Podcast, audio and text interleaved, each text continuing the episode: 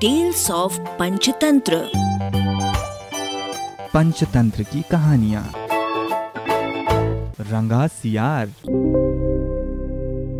एक बार की बात है कि एक सियार जंगल में एक पुराने पेड़ के नीचे खड़ा था। पूरा पेड़ हवा के तेज झोंके से गिर पड़ा। सियार उसकी चपेट में आ गया और बुरी तरह घायल हो गया। वो किसी तरह घिसटता घिसटता अपनी मान तक पहुँचा। कई दिन बाद वो मान से बाहर आया। उसे भूख लग रही थी शरीर कमज़ोर हो गया था। तभी उसे एक खरगोश नज़र आया। उसे दबोचने के लिए वो झपटा। सियार कुछ दूर भागकर हाँफने लगा। उसके शरीर में जान ही कहाँ रह गई थी। फिर उसने एक बटेर का पीछा करने की कोशिश की। यहाँ भी वो असफल रहा। हिरण का पीछा करने की तो उसकी हिम्मत भी ना हुई। वो खड़ा सोचने लगा। शिकार वो कर नहीं पा रहा था। भूखों मरने की नौबत आई ही समझो। क्या किया जाए? वो इधर उधर घूमने लगा। पर कहीं कोई मरा जानवर नहीं मिला। घूमता घूमता वो एक बस्ती में आ गया। उसने सोचा, शायद कोई मुर्गी या उसका बच्चा हाथ लग जाए। सो, वो इधर उधर गलियों में घूमने लगा। तभी कुत्ते भौं भौं करते उसके पीछे पड़ गए। सियार को जान बचाने के लिए भागना पड़ा। गलियों में घुसकर उनको छकाने की कोशिश करने लगा। पर कुत्ते तो कस्बे की गली गली से परिचित थे। सियार के पीछे पड़े कुत्तों की टोली बढ़ती जा रही थी। और सियार के कमज़ोर शरीर का बल खत्म होता जा रहा था। सियार भागता हुआ रंगरेजों की बस्ती में आ पहुँचा था। वहाँ उसे एक घर के सामने एक बड़ा ड्रम नज़र आया। वो जान बचाने के लिए उसी ड्रम में कूद पड़ा। ड्रम में रंगरेज ने कपड़े रंगने के लिए रंग घोल रखा था। कुत्तों का टोला भौंकता हुआ चला गया। सियार सांस रोककर रंग में डूबा रहा। वो केवल सांस लेने के लिए अपनी थूथनी बाहर निकालता। जब उसे पूरा यकीन हो गया कि अब कोई खतरा नहीं है तो वो बाहर निकला। वो रंग में भीग चुका था। जंगल में पहुंचकर उसने देखा कि उसके शरीर का सारा रंग हरा हो गया है। उस ड्रम में रंगरेज ने हरा रंग घोल रखा था। उसके हरे रंग को जो भी जंगली जीव देखता, वो भयभीत हो जाता। उनको खौफ से कांपते देखकर रंगे सियार के दुष्ट दिमाग में एक योजना आई। रंगे सियार ने डर कर भागते जीवों को आवाज़ दी, भाइयों, भागो मत, मेरी बात सुनो। उसकी बात सुनकर सभी जानवर ठिठके। उनके ठिठकने का रंगे सियार ने फ़ायदा उठाया और बोला, देखो देखो मेरा रंग, ऐसा रंग किसी जानवर का धरती पर है? नहीं ना? मतलब समझो, भगवान ने मुझे ये खास रंग देकर तुम्हारे पास भेजा है। तुम सब जानवरों को बुला लाओ। उसके बाद मैं भगवान का संदेश सुनाऊँगा। उसकी बातों का सब पर गहरा प्रभाव पड़ा। वे जाकर जंगल के दूसरे सभी जानवरों को बुलाकर लाए। जब सब आ गए तो रंगा सियार एक ऊँचे पत्थर पर चढ़कर बोला, वन्य प्राणियों प्रजापति ब्रह्मा ने मुझे खुद अपने हाथों से इस अलौकिक रंग का प्राणी बनाकर कहा कि संसार में जानवरों का कोई शासक नहीं है। तुम्हें जाकर जानवरों का राजा बनकर उनका कल्याण करना है।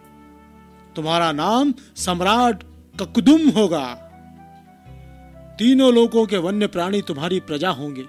अब तुम लोग अनाथ नहीं रहे। मेरी छत्र छाया में निर्भय होकर रहो। सभी जानवर वैसे ही सियार के अजीब रंग से चकराए हुए थे।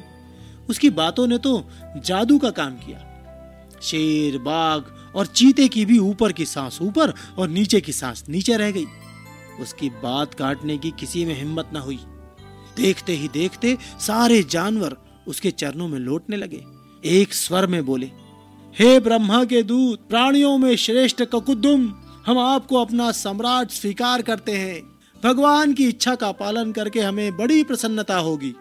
एक बूढ़े हाथी ने कहा, हे सम्राट, अब हमें बताइए कि हमारा क्या कर्तव्य है?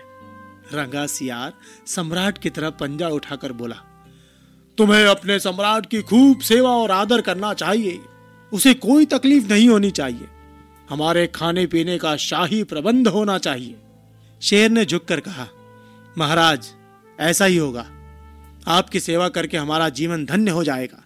बस, सम्राट ककुदुम बने रंगे सियार के शाही ठाठ हो गए। वो राजसी शान से रहने लगा। कई लोमड़ियाँ उसकी सेवा में लगी रहती। भालू पंखा झुलाता। सियार जिस जीव का मांस खाने की इच्छा ज़ाहिर करता, उसकी बलि दी जाती। जब सियार घूमने निकलता तो हाथी आगे आगे सूंड उठाकर बिगुल की तरह चिंगारता चलता। दो शेर उसके दोनों ओर कमांडो और बॉडीगार्ड की तरह होते। रोज कुकदुम का दरबार भी लगता।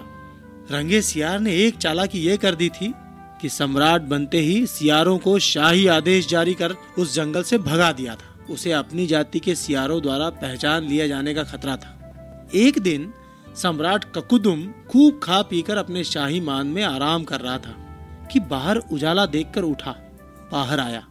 चांदनी रात खिली थी। पास के जंगल में सियारों की टोलियाँ हु हु की बोली बोल रही थी। उस आवाज़ को सुनते ही ककुदुम अपना आपा खो बैठा।